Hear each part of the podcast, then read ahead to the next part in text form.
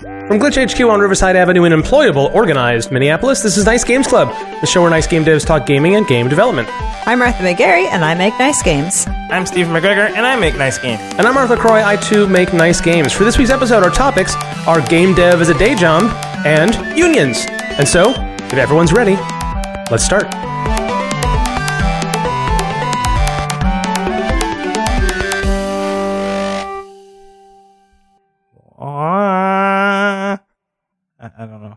Don't know What? what to do. this is always the awkward part where someone's supposed to chime in, Uh huh. and no one ever, no one knows when to do anything. So I just, and I can't, I can't stand the silence. So I say something, and I, I don't know. What Yeah, it's usually me, but if I don't say anything, then it does get weird. Yep. And then you say something, and it's super weird. Yep. And, and I, I prefer that. well, you're welcome. It's a service to our listeners. uh, in terms of meta news, Joggernauts is out. Yeah. Uh, Yay. yeah, and it's it's out on Switch and Steam and and Itch, right? Is it on Itch? I don't I think so. Is it not on Itch? Okay, well, See, okay, Henry, if you're listening, Joggernauts is out, so you can stop emailing me about it. Love Martha. has he been emailing you about Yeah, it? he's like, so uh, if you listen to the devs when uh, Joggernauts is be out, like Oh. at least once a month. Oh my goodness. So, Henry, it's out now. It's been out for a I couple like that he emails you about it. it's hilarious. um, yeah, me and my brother uh, played through it um, uh, two weeks ago. Uh, and dang, it's really hard. Mm-hmm. To be fair, it's me and my brother playing, and we probably argued the entire time. So that was Also, you guys are not good at video games. right. Yes, there's that. dang it, you can say that because you beat us in everything. I swear. I, my favorite part of, of that is that that is 100% not true. Okay, that's You are you beat me in most everything. Oh, yeah. But I beat you in one or two things, and then that's the world to you. Yeah, it sucks. if you can't win at everything, it might as well be nothing, right? okay, we should probably take a step back and explain Joggernauts to Yes. listeners who might not be familiar with the Yeah, title. so Joggernauts is a cooperative uh, platforming game. It's an infinite runner sort of thing where like you play as four different characters and they just run in another thing. Um, but like you can swap between first person and other people constantly, and then there are uh, colored walls that are like blocking your path and stuff, and you need to deal with them by having the person in front be the correct color. yeah, it's a color matching game that Yes. requires coordination between multiple people. Yes. Which is partly why it's so difficult. Yes. um, in that sort of charming yell at your pals kind of way. Yeah, yeah. And they've been leaning to that in, with, with their marketing of it, and they've been designing their their uh, levels to really like leverage that strength of, Right. Mm-hmm. of that experience. Um, it's got charming art, it's got great music, yes. um, and it just came out. Thank goodness Yeah. the music is good because like I stuck, we were stuck on some levels for a long time.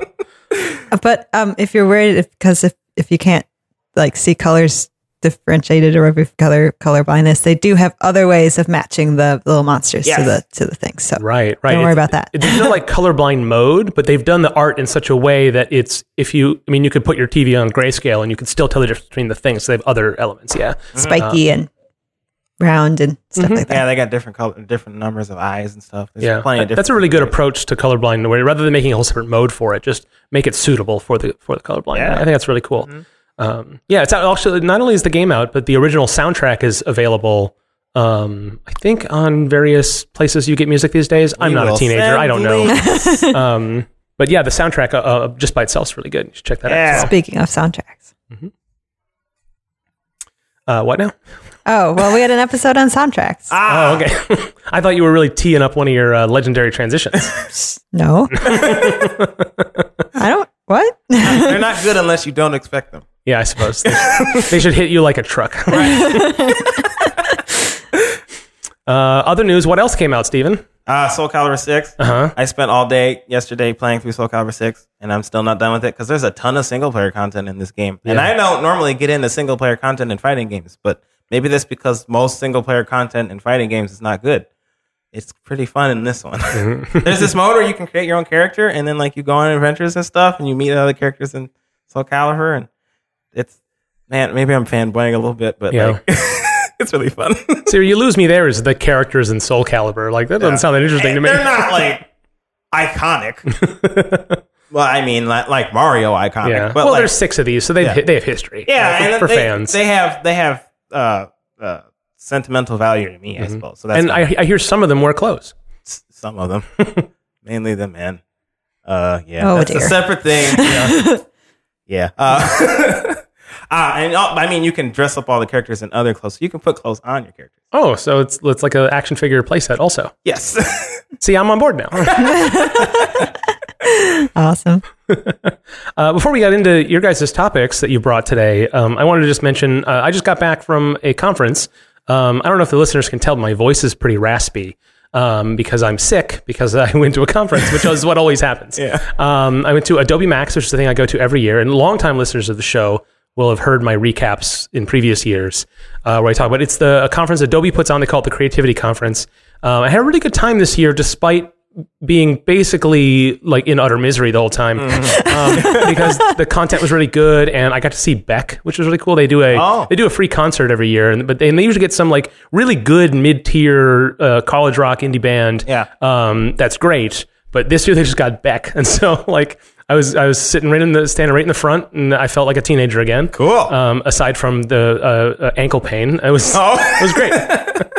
but I, that that day starts at like seven a.m. Oh, and then dang. it's sessions all day, and then there's a there's a um a, a keynote at night where there's a keynote in the morning and there's a keynote at night called Sneaks where they they preview uh, technology from the labs. Oh, cool. Which is the my favorite part of Adobe Max. They show off these things that they get these scared engineers, these proper engineers who are working on these features day in day out. They pull them out of their caves at, at uh, Adobe HQ, put them on stage in front of fourteen thousand people, and make them demo their latest tech. Yeah. And they say like if it goes wrong, clap for them. Like and then that, that has happened. And they showed off 10 of these things, and they were just amazing pieces of technology in really rough forms, but you really get the idea for it. And a lot of it uses Adobe's new uh, AI platform, which is like they're really making good use of that stuff for like roto masking and stuff. Video people uh, probably know what I'm talking about because there's been news about these things. Um, it's really exciting. They always bring a comedian or an actor on stage to Yeah. sort of uh, uh, serve as the MC of the show. And they had Tiffany Haddish this year. Ah, yeah. Uh, and she was really great. Yeah. Uh, she was hitting on everybody. Um, it was very charming. And then after that, there there's a big party that uh, that happens, like sort of a, a mixer, basically. But it's like they put up, um, they make it into this like crazy neon park, and they it's like free food and drinks and all that. And then there's the concert, and then you have to make it back to your hotel, and it's been and it's like then you go to bed, and then you have to get up next morning at 7 a.m. for more sessions, uh, because they do it on the second to last day instead of the last day, because people. Get, they get on the airplane the last day, so Ah, they, yeah. so like it's it's a, it's the worst Tuesday night concert you can go to, but it was Beck, so I had a great time. um, I'm not. There's no useful information in this recap um, because I can't really organize it. the but useful information is that Mark is very excited about this trip. and You should all be excited for him. yeah, and Adobe is cool. Also, Yeah. that. yeah. I like it. Uh, it's a very expensive conference, and it it shows. Like, yeah. so you know, Did you get fancy swag this time? uh, I did. I got a ton of T-shirts. Hey. I've been to WMAX every year for the past uh, so many years, and so um, and so I know I, I like un- I know the strategy, right? I know which I don't want to get the like the the cheap um, um, uh, like portable batteries or the or the like all the flyers and cards they hand out. Like Ah, yeah. like I you know I'll take a picture of the booth or get the website if I'm interested, but like I don't want to take anyway. And I know like what to stand in line for. Like Ah, yeah. the people stand in line for like these neat experiences, and then they come up with a trinket or, or some other cool thing. Um, and I, I can like spot which ones are worth it. Ah. And like also, you only have so much time between sessions Right. if you don't want to skip a session to hang out in the the, the expo area. And so, um, anyway, I've, I've turned it into a science. And so I ended up, I, I, it was a five day trip, and I came back with seven T-shirts. Nice. So I basically didn't have. I shouldn't have packed at all. I should have just went with, with what I was wearing and just you know collected uh, shirts along the way. Uh, and some of them are really cool because it's a design conference. So the T-shirts are not like some dumb corporate logo. It's like cool stuff. Hey. Uh, they had um, uh, Monotype, the the font foundry. Uh, had this cool thing where you'd get in line and then you would take this little quiz on an iPad. It was like, "What font are you?" It was Hmm. like, "Ah, very cute." And then depending on what font you were, they'd give you a T-shirt with that font on it, which Oh, was wow. which is kind of neat. But if you could pick whatever you wanted if, if you didn't like that one. Um, but you know they do they do cool stuff and like they had um uh you know they had food everywhere and on the third day they had a corral of puppies like actual puppies because they know you get stressed at conferences and these are all rescue puppies so they're not Oh. puppies to play with they're puppies to hold and and comfort and be comforted by Oh. and it was just the charmingest thing. Wow. Um, and there was a long line for that. oh, I bet. yeah. wow. Huh. Dang, that sounds. That's why it's so expensive. Is because they just pull out all the stops. Well, the thing is about like a lot of that stuff is these are all they're sponsors, right? Yeah. So they provide a lot of these things, and it's a promotional for them. Mm-hmm. But you know, it, you know, once you sort of like have like let go of the cynicism of that, Yeah. you just have a great time. Yeah. You know, um, and then of course there are a couple of really good uh, actual things, information you want to find out about. I talked to someone at the, a booth that, that did uh, localization. I talked about game localization for like 25 minutes Mm-hmm. and got all their information and like got the lowdown on their thing and like you know they might have me as a customer like Hey, so yeah. you know maybe it works.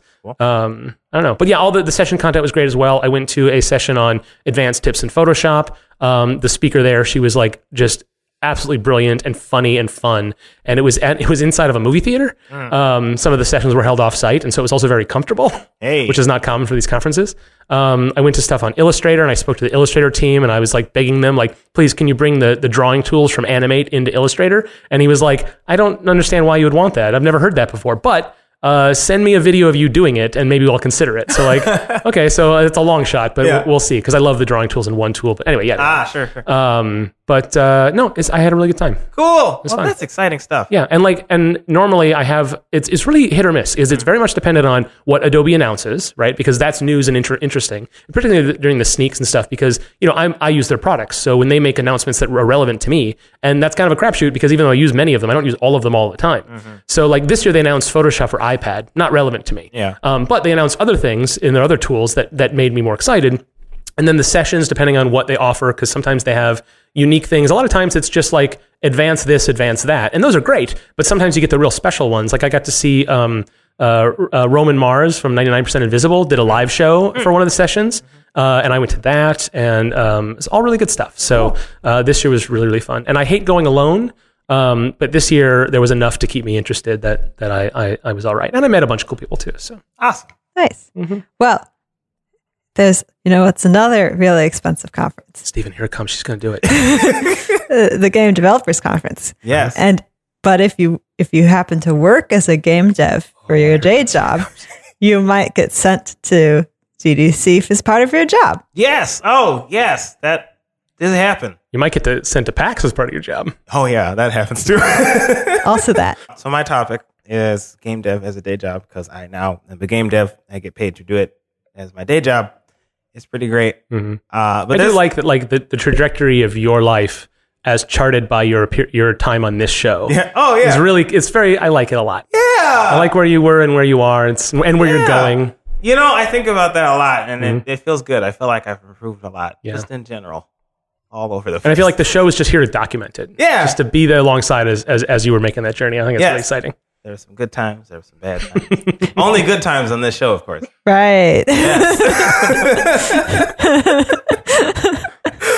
Uh, but I wanted, I really wanted to talk about like the differences between uh, being a game dev like on the side and being a game dev like as your job, uh, because I, I think there's some pretty significant key differences. Like, like for now, now I feel like creatively fulfilled in my career. So like I, I, um, I'm working on games full time.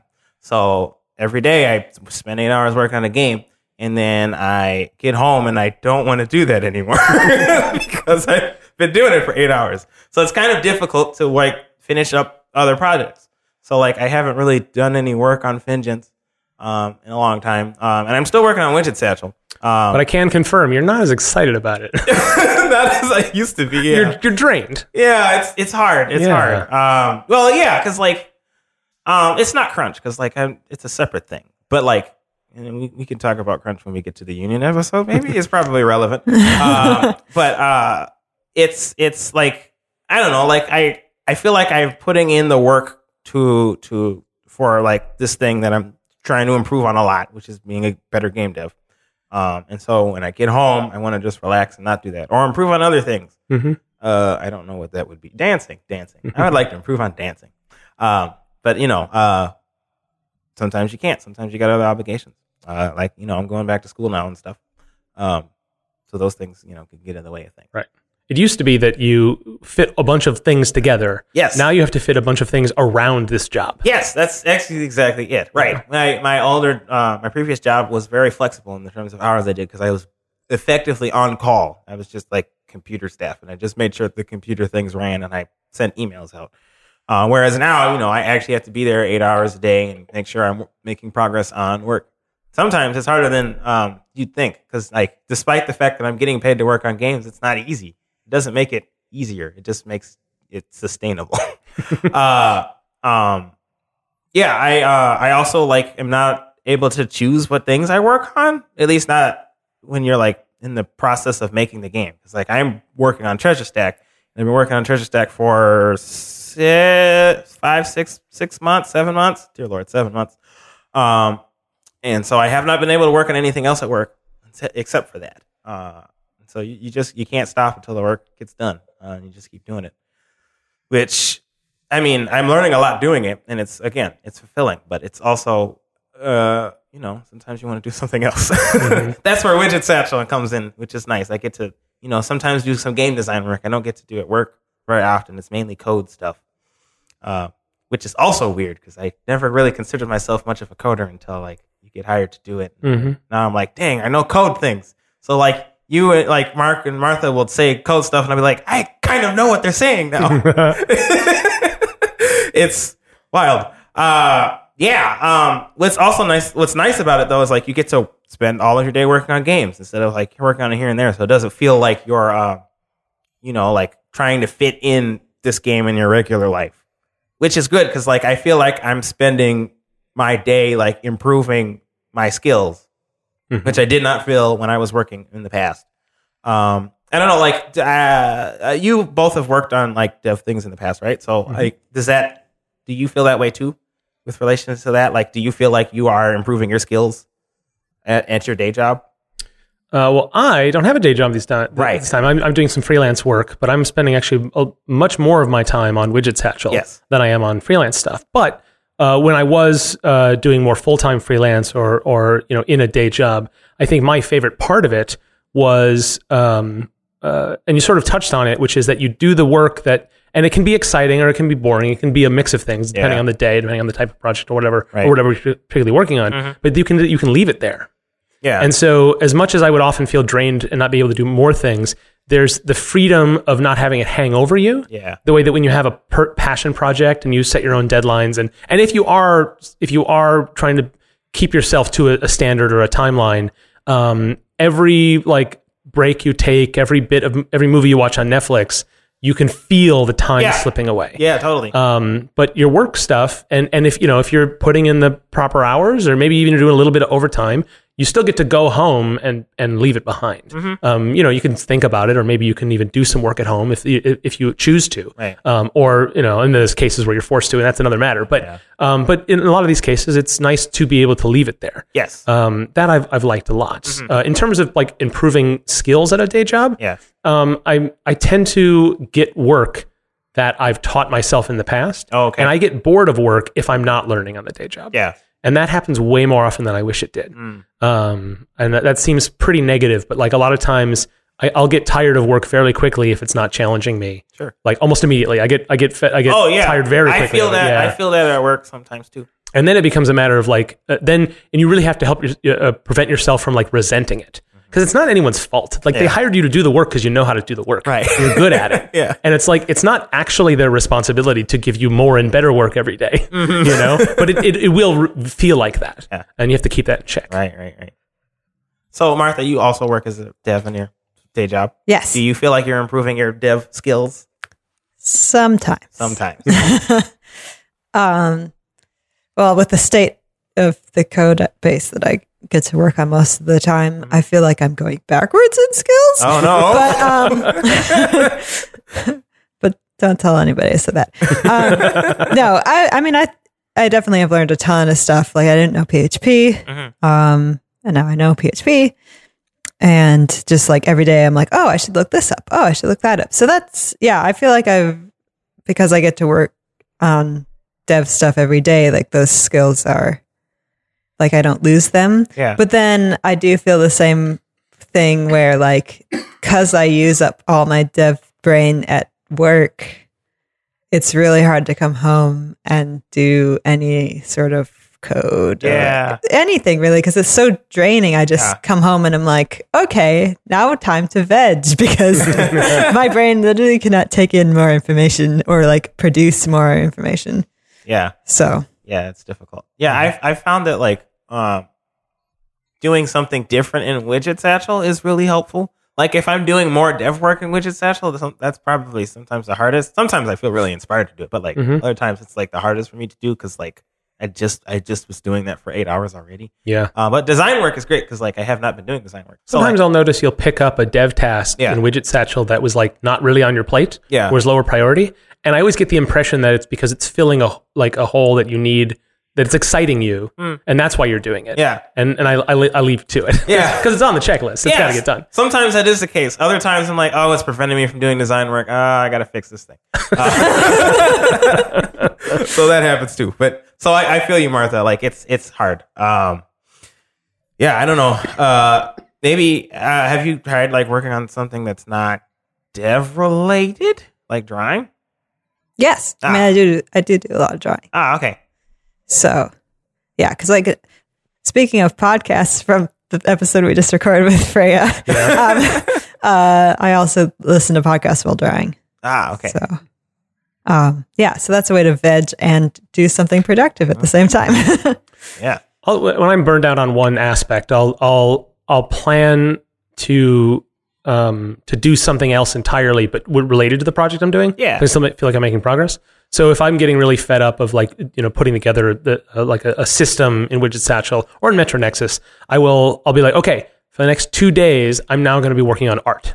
And I, I have that freedom because the projects I work on, I work on multiple things on them. Not everybody has that ability, but a lot of times that will refresh me. I'll just set aside and I'll be like, okay, I'm going to do some music now for the next couple of days. That's what I'm focused on. Yeah. And I'll just, I'll put a pin in what I had before. And when I get back to it, I'll, you know, like I, I'll, I'll, have like a bookmark almost. Like I'll know exactly where I left off. Mm-hmm. I won't just abandon it to come back just so I don't get, you know, I can pick up where I left off. And, and then I'll just do pivot to something else. And I, I, I try to, at least I try to fool myself into thinking that I'm making as much progress, just in a different order. Yeah. And then I can, even if it's not true, if I believe it, then I then I can I can be a happier worker for my own things. Yeah, You know. yeah, that's helpful. Um, yes, I, that's one thing I've noticed that's uh, different about working at this uh, this job too is that like oftentimes you just have to do a thing. And Right. You don't done. have that flexibility. I do not have that flex. Well, to be fair, at my at my job, like uh, I am, there's not a lot of. Uh, I don't want to say there's not a lot of delegation because maybe that's not completely accurate. But like that, um, you kind of pick your own tasks. Yeah. You just need you make sure that the things get done that need to get done. Mhm. Uh, but sometimes there are things that like need to get done, and you have a deadline, so you gotta you know work at that. Yeah. And those are uh can be frustrating and or stressful or both. Mhm. That's what and or means.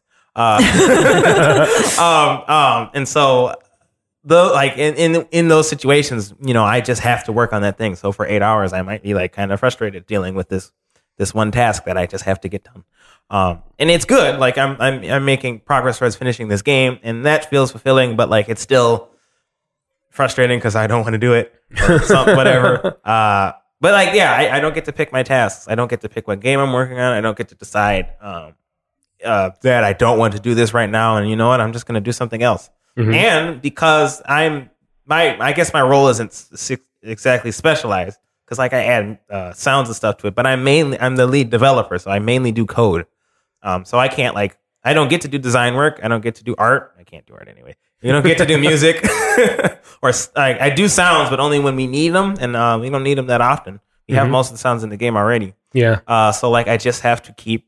I just you know do a lot of code stuff. Yeah. yeah. Um, And it's interesting because like your the the way you've described your work Yeah. is that you because you are sort of principally in charge of the code base on this project, you have a lot of freedom in terms of how it's architected or Mm-hmm. Re-architected as it gets refreshed. Yes. Um, and you do get to de- you do have some decision making power of your own. And like you say, like you you get to choose your tasks within this category. Right. And I would describe that as something that a lot of people in the game industry, uh, like uh, you know, junior developers, um, people who are you know hire their, their first position in a company. Yes. they usually don't get even that level of freedom. That's true. But but you did, but the thing is, even when you have that thing, it's still not enough to fight that feeling. Yeah. And I think what that means is that there's no way to get rid of it No. right? like it's not a it's not a matter of like appreciating what you have or but it's like it's just like a human nature Yeah. to need to be like refreshed and engaged Yeah. and challenged, Yeah. uh, no matter what your circumstances Yes. are. Yeah, Right? and like some of the tasks I'm doing are not necessarily challenging. They're just you know tedium. You got to get done. Yeah. So you just have to do it. And yeah, it's totally it's totally um like it's totally that. Like it's just Mm-hmm. like you just have to get through the tedium And you have to find you find the pride in the completion, but Yeah. not necessarily in the in task. the work itself. Yeah. Yeah, exactly. Yeah, um like uh at at the where I'm working is I'm frankly I'm blessed because like I do get to like pick the particular things I get to work on and stuff. Whereas like in uh a lot, I know in the AAA space, I'm not working in AAA space. My game is an indie game, I guess. Um, yes, it was. Uh, He just checked. confirmed. Uh, and but like It's in the directory. it's in the, uh, in the AAA space, you oftentimes, yeah, you get picked a specific role, and so you have to code this specific thing or make art for this specific thing or something like that.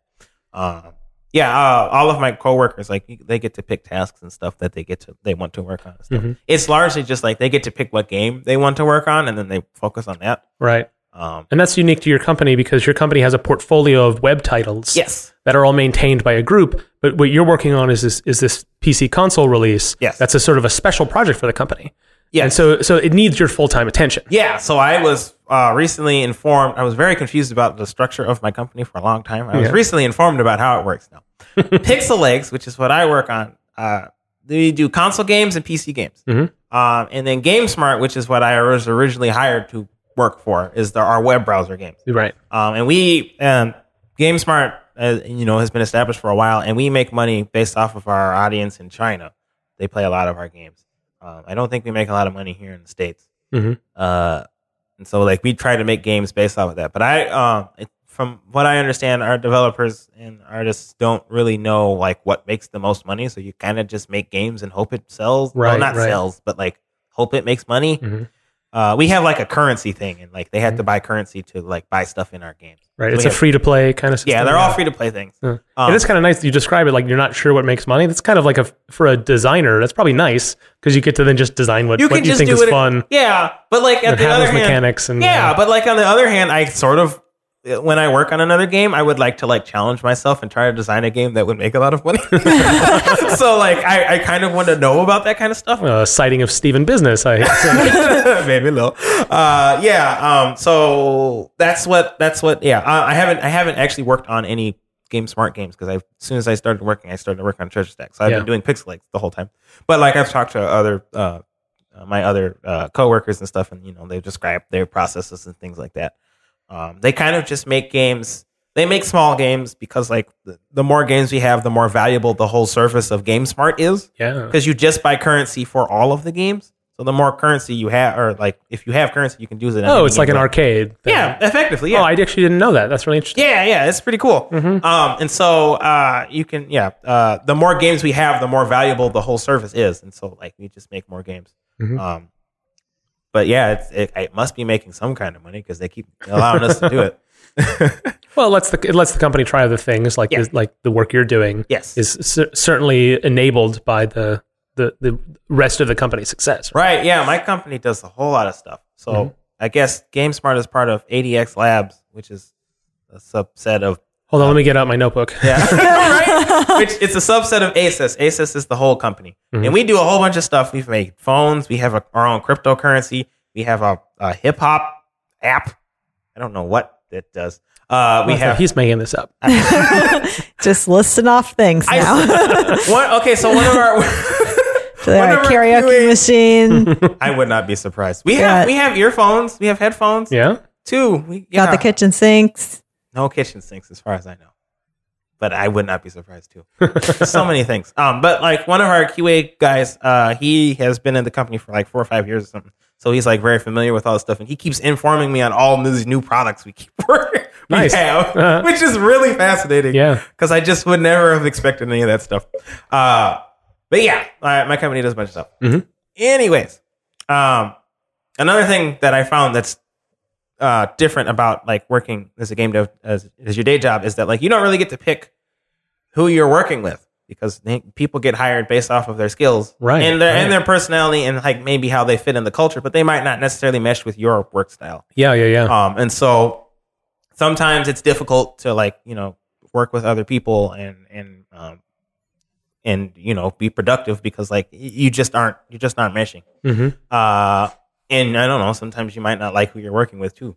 Uh, I really haven't had that much of that kind of experience, but like you know, it happens. Yeah. Uh, that's just that's just the nature of life in general. you have to be around. Sometimes you have to be around people. You know, I've worked really closely with people who I work really well with. Yeah. But have no have no interest. Like we have no social interest in each other. Yeah. And that that is weird. Yeah. Um, I'd much rather because it's hard then to like. There's that there's the space between tasks. Mm-hmm. You know, there's the the joking in the office, and like that's all ancillary to your work a lot of times. And Right. I'm kind of a head down, get it done person most of the time. Yeah. But I also don't want to. I don't want to be a different person at work than I am in other situations. Sure. I, I find it difficult to sort of put on that face. Yeah. And so it's very hard for me to work with people who I would otherwise mesh really well with professionally. Yeah. But then have no other connection to. yeah. And that's not hard for everybody. Um, but it's hard for me. Yeah. I, I um I don't think I've had that experience. I feel like I've been able to find some. I'm really good at like finding some form of a connection between people and stuff and myself. Well, So- you're a pal. Everyone loves you. oh, gee. um, Who so- wouldn't get along with Steven? I want to find that person and then kick them into a volcano. Dang. um, yeah, so I, I try to foster that kind of, and in fact, I had to do that at, at work now because like we didn't have, we have a regular board game day Mm-hmm. Yeah. on Fridays now because I facilitated. yeah, you started that, right? I did. Look at you building company culture. you know, I, I try. uh, yeah, and like that's been helpful because like I get to know people, and it's and it's a nice reprieve from like you know the uh, nine to five that everyone's doing. Well, I guess really at our place it's more like ten to six for most people. Um, but yeah, uh, and I like that's a really helpful thing because then you get to know other people and they get to know you, and I think that like as a result we've all meshed bet- a a lot better Mhm. um, because you're you know in communication. You like each other's company, or at least you know we do what we can Yeah. uh yeah so that, that's been helpful i think in like other uh places like when i did work at uh, concrete software as a qa intern part of the issue was i was a qa intern and felt like i shouldn't be talking to people because i was an intern but uh i um i did not feel like i was uh I, I guess i didn't feel like i was like friends with people there like like you were saying mark like Mhm. I, I think I had some, you know, we all have play games and work on games together. So there's that in common. But like, aside from that, I didn't really feel like we were conversing with one another. Uh, I don't know what it was. I don't know. Maybe the cubicles were too tall or something. um, but yeah, that was an issue with that place Yeah. that I didn't like about it. But I think that is, has changed a lot since then. Lane still works there and he's having a really good time recently. He, I the last couple times I talked to him, he says it's a good place to work. Yeah, yeah. Yeah. I think for him, um, his, he's, uh, I think that his role has changed. He's like uh, manipulated his role. Manipulated makes it sound evil. Yeah. Uh, he's changed his role so that he gets to do a lot more design than just uh, uh, dev work. Yeah. uh, which is really great because like he's really into both of those things. Mhm. Um, and so it has been more valuable to him, and like he just gets to you know uh, uh work with a bunch of cool people and design and focus on code. That's a really interesting insight, which is a lot of times you'll you'll work at a place and you're like, oh, I don't really fit in here. I'm not really. It's not really making a lot of sense to me. Yeah. And you know, uh, some you know some of that might be just like, oh well, maybe the company doesn't foster really good relationships. Maybe it's not good at onboarding new people Mm-hmm. or finding what they're best at. But sometimes it's just a simple matter of like.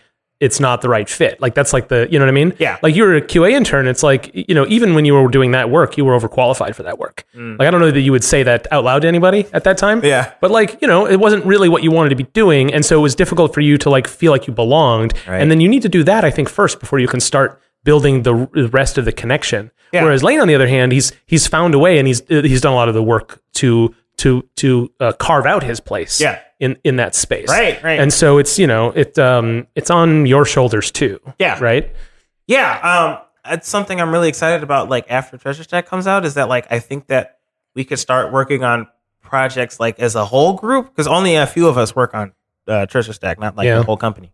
Um, but like if we wanted to make another console game, it would be really cool if we got all the devs and all the artists to do certain particular parts of it, um, and then do GameSmart stuff on the side as well. Yeah. Uh, because like I think we all have like our own specialties. Like one of our devs is really good at prototyping stuff, and he's been he's released like four or five games in the he started about when I did. So he's released four or five games at the same time that I've been working on the one. Uh, um, and I mean they're smaller, but like there's a couple that are like really well designed games too. Like Yeah. they would be really good on mobile. Um, I uh, one of my coworkers has been like on his uh work on his work breaks. He will like play uh the game a whole lot. Mhm. He'll like play it uh every other day. It's pretty good. Um, and in like uh, we have a bunch of artists and stuff, and they don't. I mean, they don't get to put their art in like a console game, which Mhm. I mean would be really cool. Like Yeah. they could put a lot of effort into making I don't know 3D models or something Mhm. and put it in. So I like that kind of stuff is really exciting. Um, another thing that's like cool about having a day job is that like you can force tasks onto other people if you want to. whoa, whoa, whoa, whoa. Well, uh, force is maybe not a good way of saying it, but you can delegate. hey, yes, delegate. You can delegate tasks to other people um, because I don't know. Sometimes they have more experience Mhm. um, in this in those kinds of things. Like for example, uh, I was trying to do translation for Treasure Stack because we're releasing it on a you know in a bunch of different countries and such. Um, and I've never done that before, and I did not. You know don't you don't doing. mean doing the translation. You mean implementing a localization system. Yes, implementing a localization system, right? Um, and I've never done that before, and like I did not know what I was doing, and like I could learn it, and like it would work perfectly fine after I figured out how to do it, but like it would take so much time. Um, whereas other people in the company have already, uh, who are working on uh, Treasure Stack, have already done this kinds of things, and like would be much faster at it, and would not have to spend a bunch of time learning it. So I gave it to him, and it felt great because I could just work on other stuff. Uh, and that's nice because like when I'm when I'm working on Fingeance, uh, if I'm not doing a thing, no one's doing a thing most of the time. Yeah. So like, it's a weird kind of pressure because like you could just not have it in the game because there's no obligation to have it in the game. hmm But if you really want it in the game and nobody else wants it in the game, you have to figure out how to do it. So you'll have to do it yourself. Mhm. Um, whereas like at, at my company, like if my boss wants it in the game, it's gonna be in the game, but you don't have to necessarily put it in the game. um, so it's a weird kind of You mean you personally? yeah. you, you don't mean get around your boss. You right. No, it's in there. We, we have localization, Dylan, please. Uh, Dylan's the name of my boss, which is kind of confusing because it's also the Not name the same as my boyfriend Dylan. right. Everyone's got a Dylan. Yeah, for real though. yeah. Um. I, another thing I wanted to bring up that like uh I like that you mentioned, Mark, is that like um when you are finished working on your game and like you've done your eight hours, you can just go home and not deal with that for all um, the rest of the day. Mhm. Uh, which I felt like I could not do when uh, I was working on Fingeance. And I, I don't. I'm sure you're feeling that pressure when you're not working on widget satchel. Oh yeah, all the time. Yeah. it's not. I don't. I don't have it nice like that. Yeah. right. So like like yeah, that's that's it's Yeah. it's frustrating because like yeah, like you said, every time you're watching Netflix or you Mhm. know, I don't know on YouTube or sleeping, sometimes you could just be like, oh man, I could be working on widget Yeah. satchel or whatever else.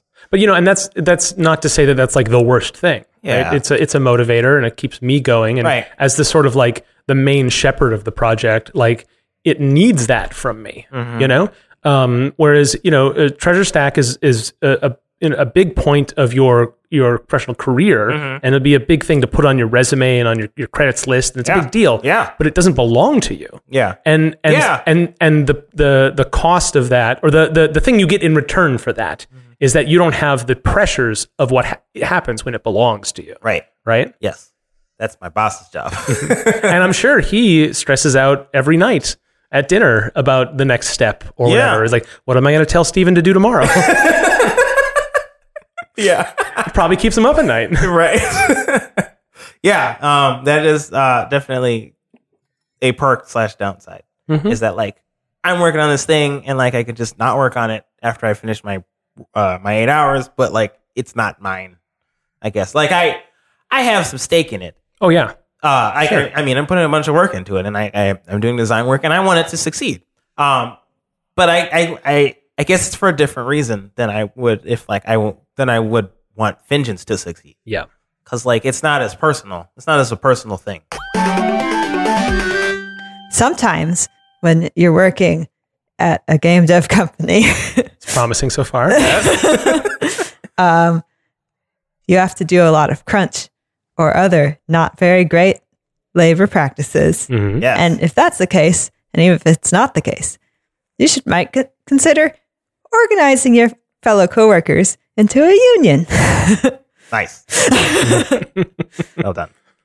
So get on that, Steven. Okay. um, yeah. The, well, the the other th- thing I was um, considering using as a transition is that there's um, a lot of songs that have to do with the labor movement and Uh-huh. stuff. My friend Emily and their family are in um, a choir that sings all like labor s- and union songs, which is pretty great. Huh. Um, like this one. I am a union woman, just as brave as I can be. I do not like the bosses, and the bosses don't like me. Etc. Etc. Etc. Um, They sing that in a choir. yes, nice.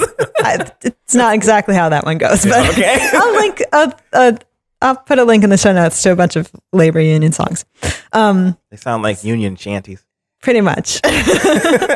um, this topic I thought we should talk about because of a lot of the like current events that are happening Mhm. Yes. um, recently. Um, Mainly just things coming to light. yes, I think that like this has been a problem for a while. But okay, uh, Rockstar has been notorious for uh, uh, employees overworking and working eighty hour weeks, which is or very- hundred hour weeks. or hundred hour weeks, and like the higher ups are you know working these long weeks, and they're they're not pressuring quotes them to work these hours, but like if they're doing it, then like everybody else feels obligated to do it. It creates an environment where you are more valuable to the company if Yeah. you do put in that time. Right. And even if you're not obligated or even told and any like implied to you, yeah, the reality of it is that like you become less valuable and less appealing and uh, the to- it makes your relationship toxic if you don't participate in, in those systems. exactly. You know? So, you look like the person who's slacking off, even though you're doing the regular amount of work. Right. Right. The expectations change. Mhm. Mhm. exactly. Um, and so uh, the topic of unions came up.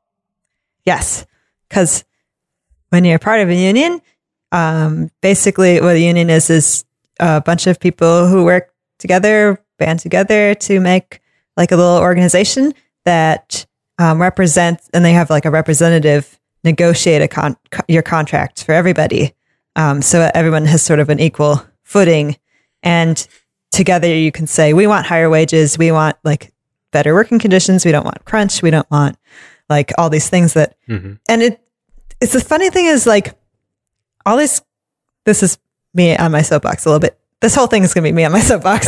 Um, but like it actually is to the company's the employer's benefit to have their workers happy. Yeah. like I doubt the people, yeah, because I doubt the people that are working 100 hours are going to be able to work 100 hours forever. Yeah. And are they really getting that good of work done at hour 100? like, I seriously doubt that.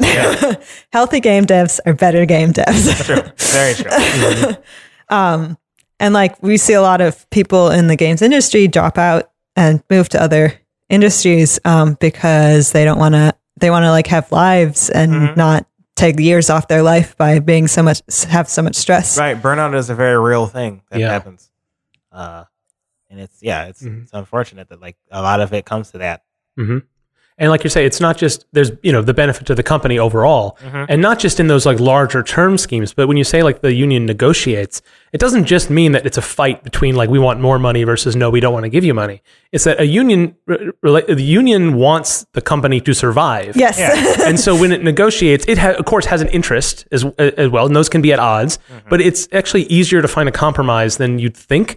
Like it's not just about like we want to pay we, we want to pay you nothing. No, pay us everything. It's not that's Yeah. not your starting Yeah. point, right? like the, a lot of times unions will negotiate uh, pay reductions when companies don't do well in an effort to keep everybody's jobs. Like it's a way to um, help companies make better decisions by taking the interests of everybody into account. Yeah. And so it's not always just a fight between like you know like uh, uh you know fat cat union gangsters. And, and, and, like cigar chomping backroom management. Like you know if there's good faith on all sides it, it really is mutually beneficial. And i like that could be seen as a political statement but i i'd like to think that it's not. I think that's just a true fact right? Well, like one of the examples I was going to bring up is um, Vox Media, which um, runs Polygon, Mm-hmm. one of the game dev journalism outlets.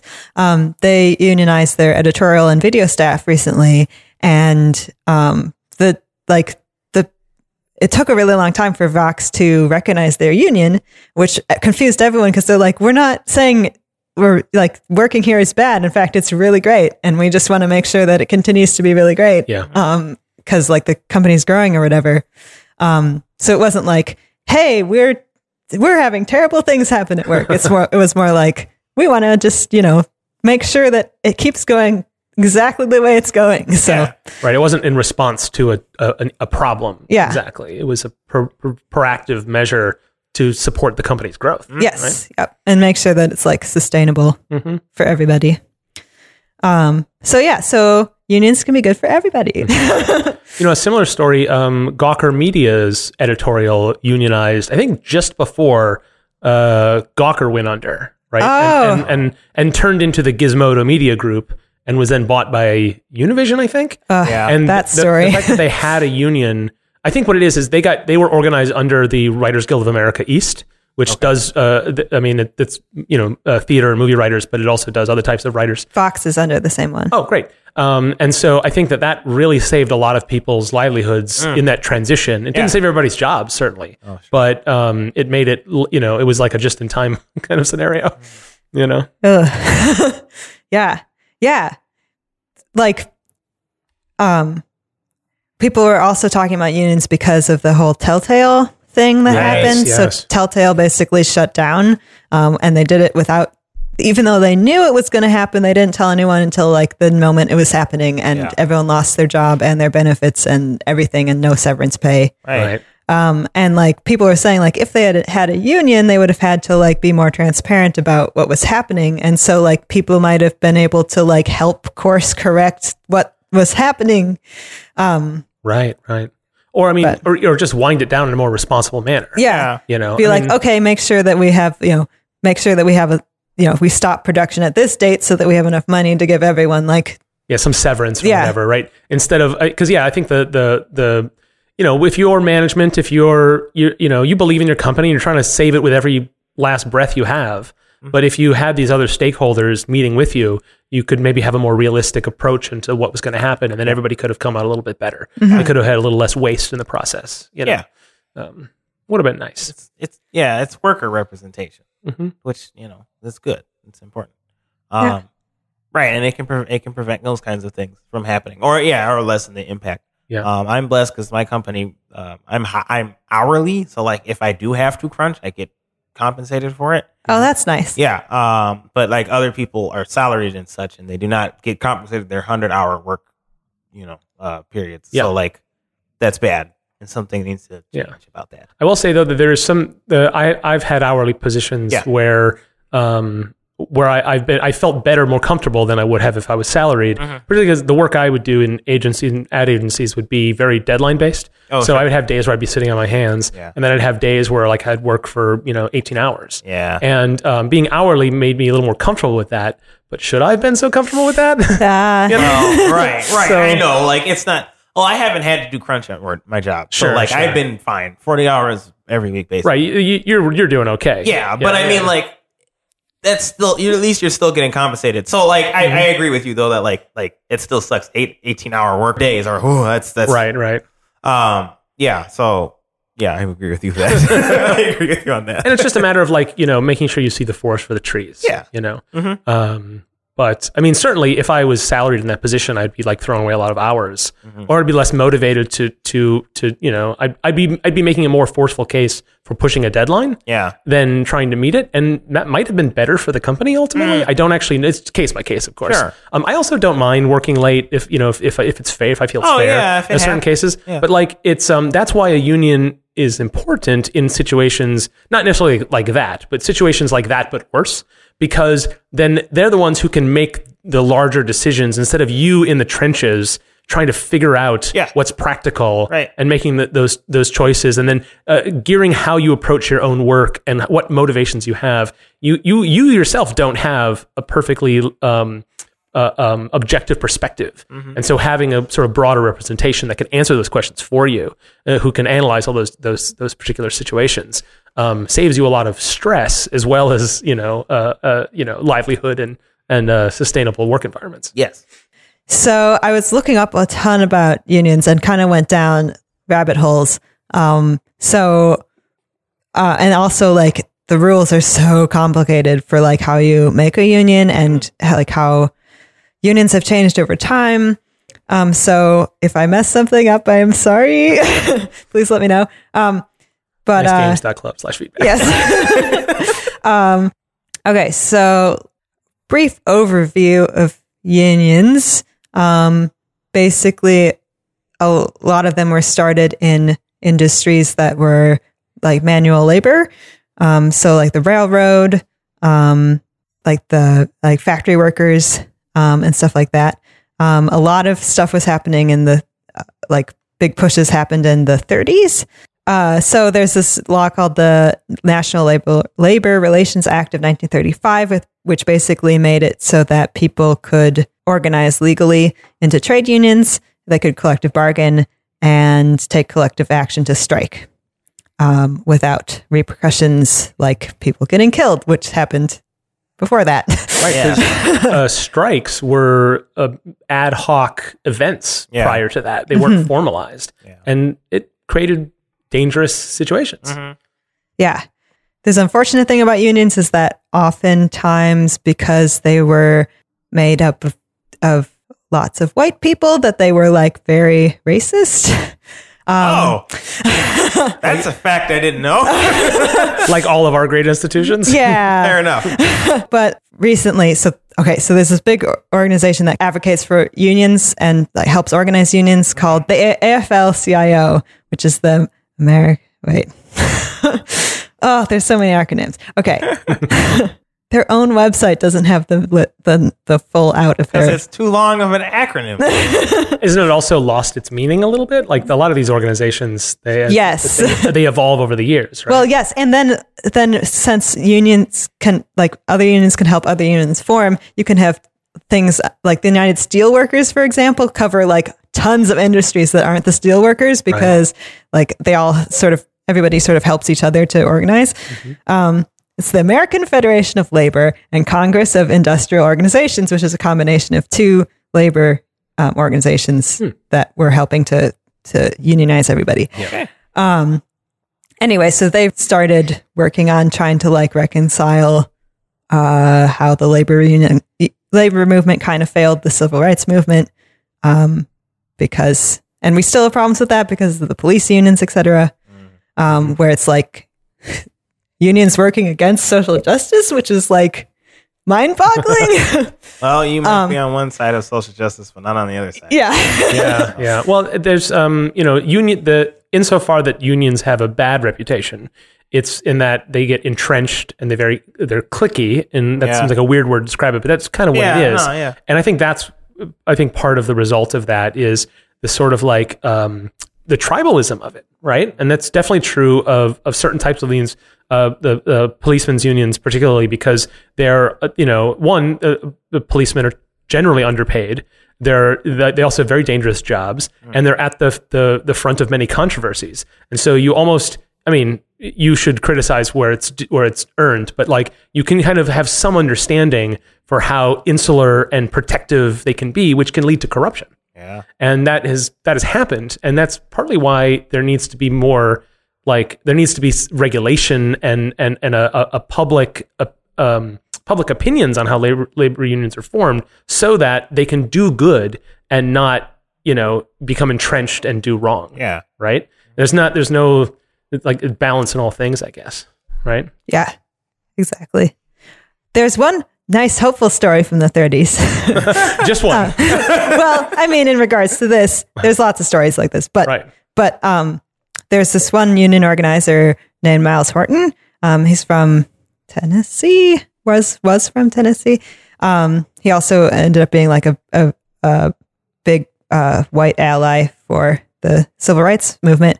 Um, he was like friends with Martin Luther King and stuff. Cool. Um, and his big thing was he wouldn't come in. He would help organize unions, but he's like, I won't come into your place and or to your factory or whatever unless you don't leave the black workers behind. and he was like, if you say like if you all stick together, I will come help you. But if you don't, the minute you you do anything racist, I'm out. so um, that helped a lot of uh, unions actually be stronger because it was like the whole factory could come together Right. and they wouldn't leave half their workers out. Yeah. right. They could be a little more collective for the Yeah. for, for the Yeah, the bargaining. Yeah. Not only that, but like the if you keep enough workers still there, they'll just do the work of twice of the people. Yeah. So like it makes your point not as strong. Yeah. right. Yeah. yeah. so anyway, so that's So it had a practical dimension as well as a, an ethical one. yes. Right. Yeah. Yeah. That's how a lot of I feel like that's a lot of things. Like it's the unions, they're practical and ethical. Yeah. so anyway, so that's a little bit of the sordid history of unions. Um, but most of the time, they're good things. hmm I think. well, yeah, I mean, I think it's also important to talk about like some of the downsides, like we brought up on uh, uh, like like police unions and such. But also, um, I somebody on the MSP Game Dev Slack had brought up that like unionizing would cause would make it well, a lot more difficult for independent uh, game developers to like you know establish themselves as a business. Yeah. because it would be more expensive, Mhm. right? Um, I don't know all the details. Well, I, I don't know the you know I mean I think people can probably imagine where that's difficult, and I think because the thing is unions aren't just like a, a free club you're part of, right? Yeah. Like you have dues, and and a lot of times it can be more expensive than you think they're worth. Um, Yeah. When my wife was a teenager, she worked at a grocery store, and they were unionized, Oh. but she did not need that union, right? Yeah. Um, other people uh, that worked there did, but she didn't need it. Mm-hmm. And uh, part of what made that union work is that people like her who didn't need it also contributed to its success. so ultimately, it was a good thing. Ah. Yeah. But like, it didn't do her any good, and it cost her part of her paycheck. Right. And so that's a that's a difficult uh, uh, a push and pull. And there are actually there are, there's sort of a lot of legal arguments about like what if you uh, join a company that's governed by a, that, that its employees are governed by a union, what rights do you have to say I'm not, I don't want to be part of this? And that's the, it's called right to work, and it's a bit of a of a um, disingenuous uh, phrase uh, because it it because when you don't uh, when, when you're not when you can opt out of the collective, then the collective weakens. Yeah, and right. and that is the purpose of that. And so it's very it's politically fraught, and people have their own opinions on it, of course.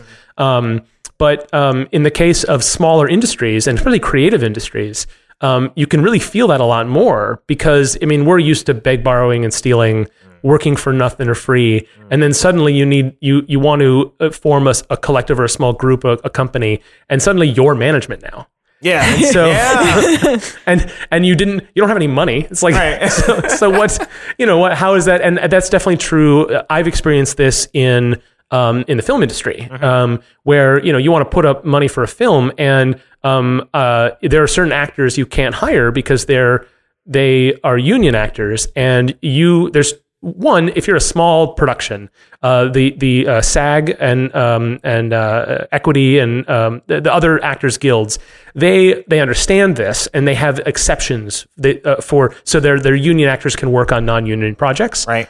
But you have to apply and you have to gain non-union status it's like it's it's fairly bureaucratic and i think ultimately it's it you know i mean there are pluses and minuses it could be a little easier for independent uh, filmmakers but it's a bit of a hassle and it makes it like less appealing to hire a good actor who's part of a union Yeah. and so it does limit some of that. And I think that's would be definitely be true if the games industry was much more unionized. You'd have this notion of people who want to do side projects, who want to work for their friends on, on the weekends, Right.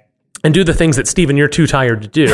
um, you know, um, what what are the rules about that going to be? Yeah. and because because if there aren't rules, then that goodwill can be exploited. Mm-hmm. And um, and the point of a union is to protect the value of the work. Right. It doesn't matter who's employing the work, right? Yeah. And so um, there is always multiple dimensions to it Right. um, that can be a little bit difficult Yeah. yeah. uh, to navigate. Yeah. Um, and you know, there's no calculus that benefits everybody i- in in equal measure, Right. right? Yeah, it's not as simple. as just give everybody equal amounts of money. Because they don't all need equal amounts of money, and it's a whole a whole bunch of that stuff. Yeah. Um, If only it was so simple. yeah, yeah.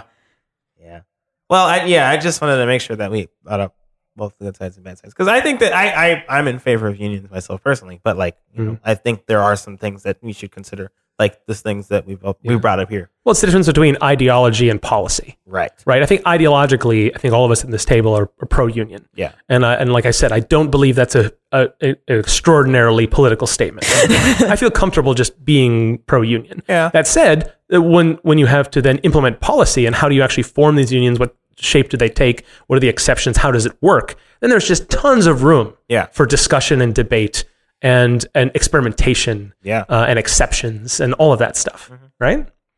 Yeah.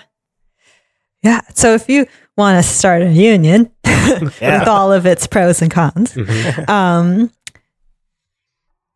there's different ways of going about it. So, um, depending on what type of organization you work for. So, for example, I work for a public, I work for the government. Um, so there's different rules that my workplace would have to go through than a private workplace. Um, and a private workplace, what you're working under is is the National Labor Regulation Board. Relations. Relations Board, National Labor Relations Board, um, which is like a, an agency, federal agency um, that basically oversees all the unions. Yeah, they rule on disputes. They handle. Yeah, they're a regulatory agency. Yeah. Yeah, um, and you kind of you have to register your union with the with them, um, and your employer has to recognize it. So that can lead to lots of like so. Okay, so there's this thing called the cards. There's a card sign or something like that, where you have to you get everybody who wants to be in the union um, to sign a union card, and if you get 30% of your company or your unit to sign those, then you can go to the company and say, hey, look, we've got 30% at least who want to be part of this. Um, please recognize our union. Uh, and then if they do, then you don't have to, you can like go register and it, um, and start negotiating. Um, they also can bring, you also can, uh, if they say no, and also if you can just go do this anyway. Um, go to the NLR, NLRB and do a secret ballot. So, Oh, okay. um, which takes a little while, which is why the companies really want you to do that because then they have time to like drum up anti-union support, even though they're not supposed to do that. Right. There's campaigning involved in these. Yes. um, but the secret ballot, you have to get 50%. Um, and if you do, then it's like you get recognized or whatever. The company has to recognize you at that point. Yeah. So, um, yeah, um, with the pri- with the public sector where I work, um, the rules are different and more confusing. Um, Isn't that always the way? um, because you're kind of under national law, but most of what happens is is state law. So there's some like Minnesota. We're fortunate that um, if you're a public employee, you c- you can unionize. Um, there's lots of rules, but you can unionize.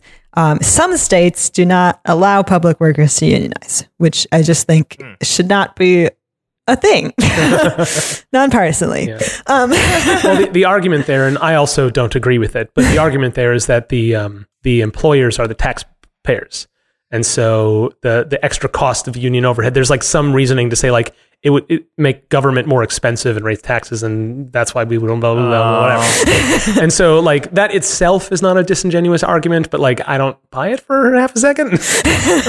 you know, yeah, yeah. Well, anyway, that's how it is. right? right now anyway Mhm. um and luckily in here in minnesota we have we have pretty strong uh union support so um yeah so we'll see my place is currently not unionized Oh, no. um Mm. which i don't know if anybody knows I, but did, I didn't. all legislative workers in minnesota are not unionized yeah. Oh. we are not part of MNIT the minnesota it Oh, They're- that explains a lot. yes Yeah, my, my dad works at MnDOT, in, uh, Minnesota Department of Transportation.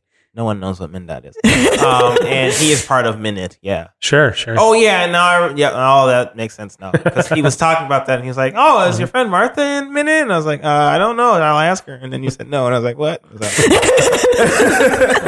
and now we've caught up to the present yeah. um, yeah. So Minnes- Minnesota IT does all, all executive branch uh, stuff. So uh, all the agencies, MnDOT, um, pollution control, all those places. Yeah, yeah, yeah. yeah.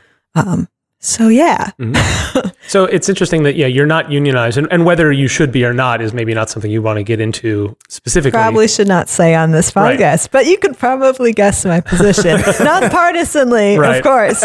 Um, but uh, you know, there's there's definitely the case of like you know, a union isn't always necessary in every scenario. Mm-hmm. Um, I, you know, I, I tend to lean in fa- favor of at least exploring the idea w- when when it's when it's an option. Yeah. But it's, it shouldn't be the default position of every industry and everything everywhere. Yeah. There's need some practical elements to it, and I think that um, the the risk uh, to unions these days is just the um, like the gig economy and uh, certainly a lot of legislative and political efforts to reduce the power of unions. Um, also, but just the freedom people have to switch careers and change jobs uh, makes unions less valuable to them in a lot of ways. That's they, true. they feel like they don't do as much, and so they're much, much less likely to vote for them in a scenario where they have to do a secret ballot. And I, I don't have the statistics in front of me. I don't know if you've looked into this at all, Martha, but like the last 50 years, just like the power of unions has just shrunk dramatically. And that a lot, a lot of people have been um, associating that with the fact that the, the GDP of the country has gone up at a, at, at a fairly good rate. You know, it's, it, we have a growing economy. We've we, even in bad years, uh, the the overall trend line is has been okay. Um, but the um, the average uh, uh, wages have not risen at the same level, and a lot of people tie that um, uh, correlation and perhaps causation to the reduction in power of, of unions in the country. Yeah, I, I did read a statistic that union membership is was uh, in 2016 was one of the lowest uh, that it has been of percentage wise of the United States. Yeah. these things have network effects. So it's like it's not just that the unions themselves have less power; it's that when when it's less a part of American life, um, then it becomes th- there's fewer advocates, there's fewer people who understand the benefits, and fewer people who can navigate the the difficulties. Yeah. Uh, right. Right? Right. Spec- like bringing it back to um, our industry, like uh, video game developers have a tradition of you know like working at a place and then leaving it and going to a new place and getting promoted as a result of it instead Yeah. of staying at the same company. So like Right. We worked on a game, and then I'm going to be hired on another game. Yes. And people do stay at the same company for They many do years. sometimes, yeah. But that's not always the way it's it not is. always the way it Yeah. is, and sometimes, and I mean, often we ha- we have burnout and stuff too. So like people Yeah. will just leave it. So like a union maybe isn't as valuable as a lot of, or as like we might feel it might be Mm-hmm. to, uh, to other people because of those reasons. Well, it's harder to explain it, but it, I think the the best analogy that people have used when they when they argue for the case of unions in the games industry, other than the basic like human decency re- reasons, is a comparison to the film industry, Yeah. which is heavily unionized. And like I mentioned, you know, the sort of difficulties with indie film, but like you know, the the, the Hollywood films, like. The there's the directors, the people who have the most power on a film set, Yeah. they are unionized Yeah. um, they feel that they need protection. If you're an actor on a, on a film set, you have to have ten hours between shoots. You can't you can't work all night. You Yeah. know, um, there are union rules that protect child. Well, there's laws that protect child actors, but there are also uh, uh, union provisions as well. Like the the the caterers are unionized. The the the, the below the line crew are unionized. Everyone's unionized, and that industry makes tons of money Yeah. you know and and like it it can be it, it like it's not an easy relationship right it, it creates a lot of bureaucracy Right. but like there you know no one's being bled dry and i think that the video game industry which is also a very hit driven and high profit industry at least in the aaa space Yeah. um, i think a lot of the arguments are saying like well listen these games are very expensive we take huge risks on them like this would be this is unsustainable and i think you just look at other industries that have done it and it's not that it would be a one-to-one relationship but like um, I think it's very it's it is somewhat disingenuous to to just say like well it would never work. Right. It would just it would probably work differently. Yeah. Um, but but yeah, and then you end up with these stories of people at Telltale saying that like they put in all this overtime, they felt this ownership, and then suddenly company's gone, they're fired, and then they have they realize they just look they look in the sky and for the first moment realize that they actually don't own anything yeah. and like and they felt like they did and that, that part of that's the culture of it right if they don't expect to have the protection of a union then they fill that with this sort of other sense of like belonging and, and then when they realize that like when the rubber meets the road they're they're just working for hire and hmm. you know there's no one who's like of evil villain in this scenario it's Yeah. just the way it goes and there is it can change mm-hmm. right it could, it could change yes. I'd like to leave that on a hope. Yeah. Yeah, I, I like Yeah. that. Yeah. well there's the game workers up to unite, Unite. Oh, Um, yes. uh, martha do you have links for them that we can put in the show Uh, notes? yes, I'll put so, show those in the Mm-hmm. show notes. Um, they are working to try to get unions in the game industry, and they have a lot of cool resources and links. Um, and they were at GDC, weren't they? I think that's where the movement kind of started. Um, I wish I was there. I don't know if it was, you know, my memory is probably failing me, but I don't know if it was born out of any particular scandal or event. I think it was a good time to launch that campaign.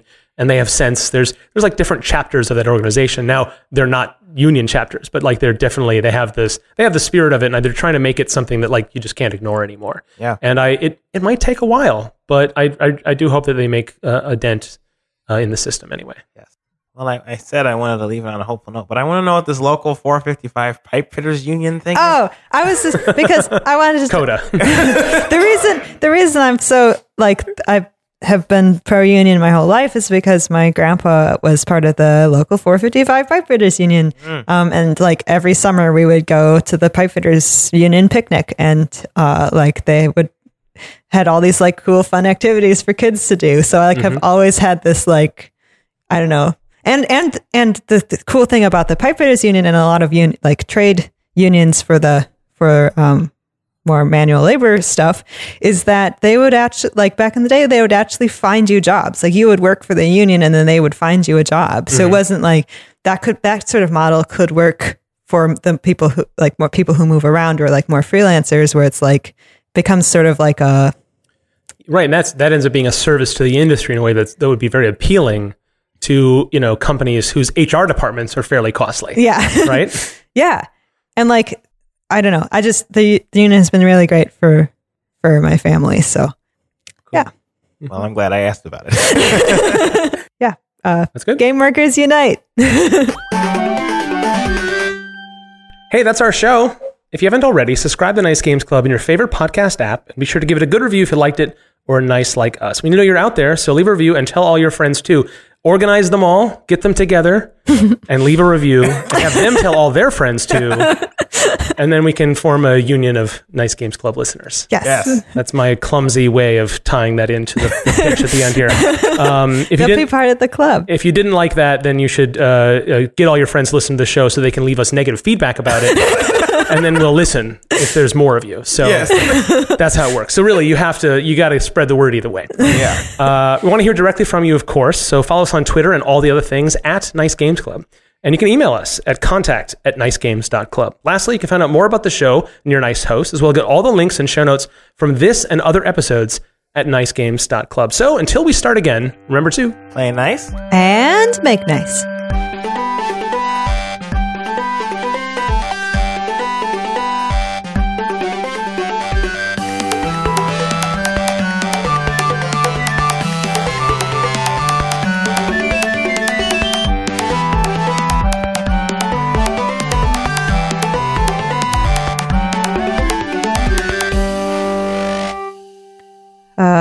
See. Transition, transition, transition. Um, Martha, are you telling me that you were listening to Steven this whole time instead of Shush. coming up with a transition? shush. shush. As humans, we're naturally driven by the search for better. But when it comes to hiring, the best way to search for a candidate isn't to search at all. Don't search, match with Indeed. When I was looking to hire someone, it was so slow and overwhelming. I wish I had used Indeed. If you need to hire, you need Indeed. Indeed is your matching and hiring platform with over 350 million global monthly visitors, according to Indeed data, and a matching engine that helps you find quality candidates fast. Ditch the busy work. Use Indeed for scheduling, screening, and messaging so you can connect with candidates faster. And Indeed doesn't just help you hire faster. 93% of employers agree Indeed delivers the highest quality matches compared to other job sites, according to a recent Indeed survey. And listeners of this show will get a $75 sponsored job credit to get your jobs more visibility at Indeed.com slash podcast. That's Indeed.com slash podcast. Terms and conditions apply. Everybody in your crew identifies as either Big Mac Burger, McNuggets, or McCrispy Sandwich. But you're the filet fish Sandwich all day. That crispy fish, that savory tartar sauce, that melty cheese, that pillowy bun. Yeah, you get it.